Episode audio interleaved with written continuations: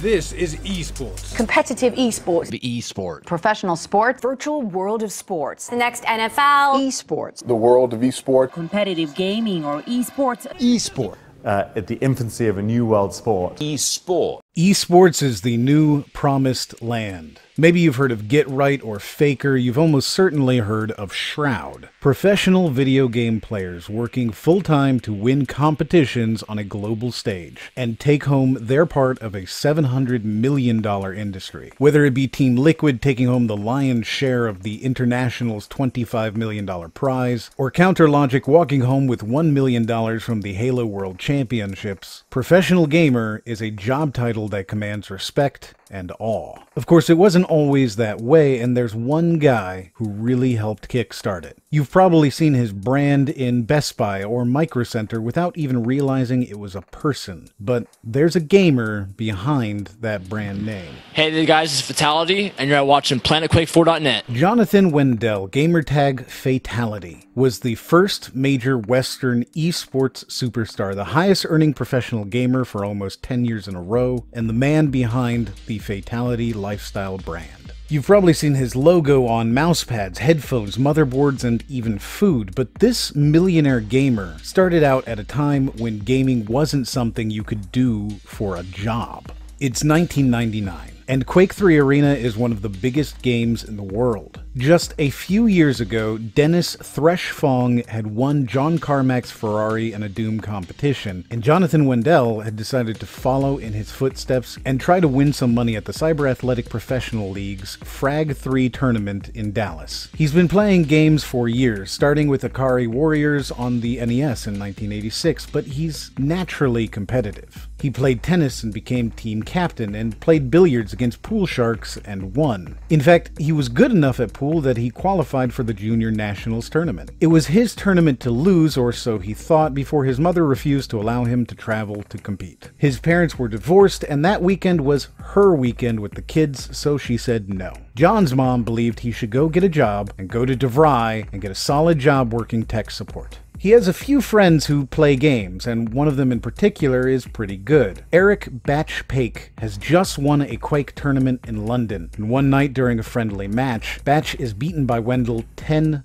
to 0. His response? Jonathan, I just won in London and you went 10 and 0 against me. It's pretty obvious you need to start playing in bigger tournaments. With this plan, Jonathan moved out of his mother's house, moved in with his dad, and made a handshake agreement. He would play one tournament, the upcoming Frag 3, and if he lost, he'd forget about gaming. His dad agreed, so Jonathan took the last $500 he had, traveled to the tournament, and competed. He didn't win, but he placed third and came home with a check for $4,000. That check started his career, and six months later, he won $40,000 at the Razer tournament, and six more first place wins that year. He was so dominating in the arena that he managed to cut a sponsorship deal with Razer for $30,000 plus all expenses and all he had to do was wear their t-shirts while he played. And he continued to win, playing in Dallas, Des Moines, Sweden, St. Louis, Seoul, and Cologne. In that first year as a pro gamer, he earned around $110,000.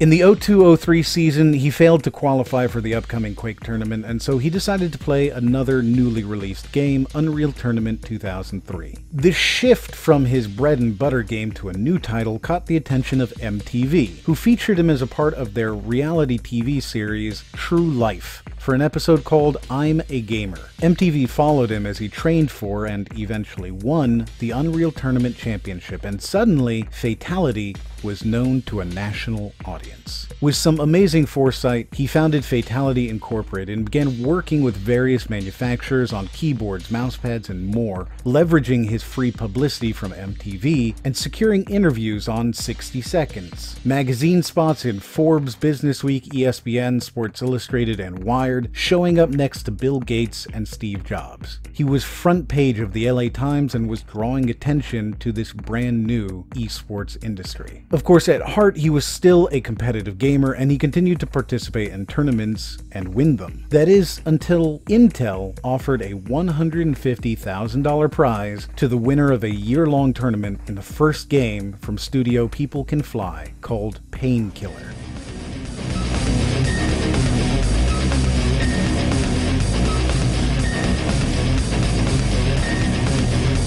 You might know People Can Fly today because of their game Fortnite, or because of the Gears of War series or Bulletstorm. This was their very first game and it was incredibly popular in the competitive scene. Fatality was new to Painkiller and he was behind the competition. Sander Kaasjager, known better as Vo0, was the reigning champion, having won five of the nine events throughout the year-long competition already. Fatality only won two. It was enough to get him to the finals, but it wasn't promising, and it wasn't surprising that Fatality lost his first match against Vo0. But this was a double elimination, and Fatality had his second chance. In the final game of the competition, Fatality was the wild card that managed to get into that seat across from Vo0. He played like he'd never played before. He obliterated Vo0 on Vo0's best map, and then did even better on the second map. Vo0 tried to come back, scoring multiple kills in a row and putting Fatality down by 5 points, but this only seemed to motivate Fatality more, and he came back to win it. In fact, he won every single game against Vo0, with a final score of 4-0. He cheered, he laughed, he crowed, and he held that $150,000 check above his head, doubling his career earnings and securing his position as the world's highest paid video game player. MTV Overdrive carried the feed live, making it the first worldwide broadcast of an esports event, and it was the last major tournament Fatality would ever win. The next year, Quake 4 was the game of choice. In his time away from the Quake environment, a new challenger had arisen, Johan Quick,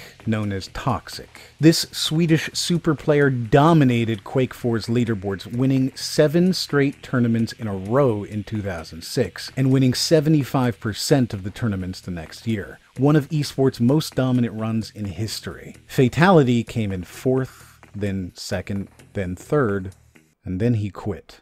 Jonathan Wendell held world championship titles in Doom 3, Alien vs. Predator 2, Unreal Tournament 2003, Quake 3, and Painkiller. He was awarded the first ever Lifetime Achievement Award in esports and was inducted into the inaugural class of the International Video Game Hall of Fame. He also holds a Guinness World Record for most frags in one hour in Quake 4. In his career, he won more than $450,000 in tournament winnings, a record that wouldn't be beaten until Lee Jae-dong would eclipse it by coming in second at the 2013 StarCraft II World Championship Series Global Finals. Jonathan Wendell didn't disappear, he moved into business and retired from gaming. He would start a real estate company in Las Vegas, continue to work on his Fatality Incorporated brand, including partnerships with Monster and Creative. He sponsored more than 30 pro gamers and became the face of DirecTV's Championship Gaming Series. Today, he streams on Twitch with just under 40,000 followers and is a respected golfer, traveling the world to play at various courses. Fatality is a brand now, and one that isn't often associated with the man behind the name. But at one point, there was little question about how the world perceived him. So you're the best in the world. If you say so. I, I'm trying to be modest here, so. but uh, yeah, yeah. So I'm, I'm pretty good. Do you watch esports? Is there a personality that you enjoy watching, or do you like a specific team? I've always had a soft spot for Fnatic, though I tend to watch the team even as players move in and out of it. As a small creator, we are only seen if you share our videos, so if you liked this video, please leave a like and share it. If you didn't, then don't do either of those, but if you did like it, you can watch another one in the corner right now, and as always, we'll see you on the next one.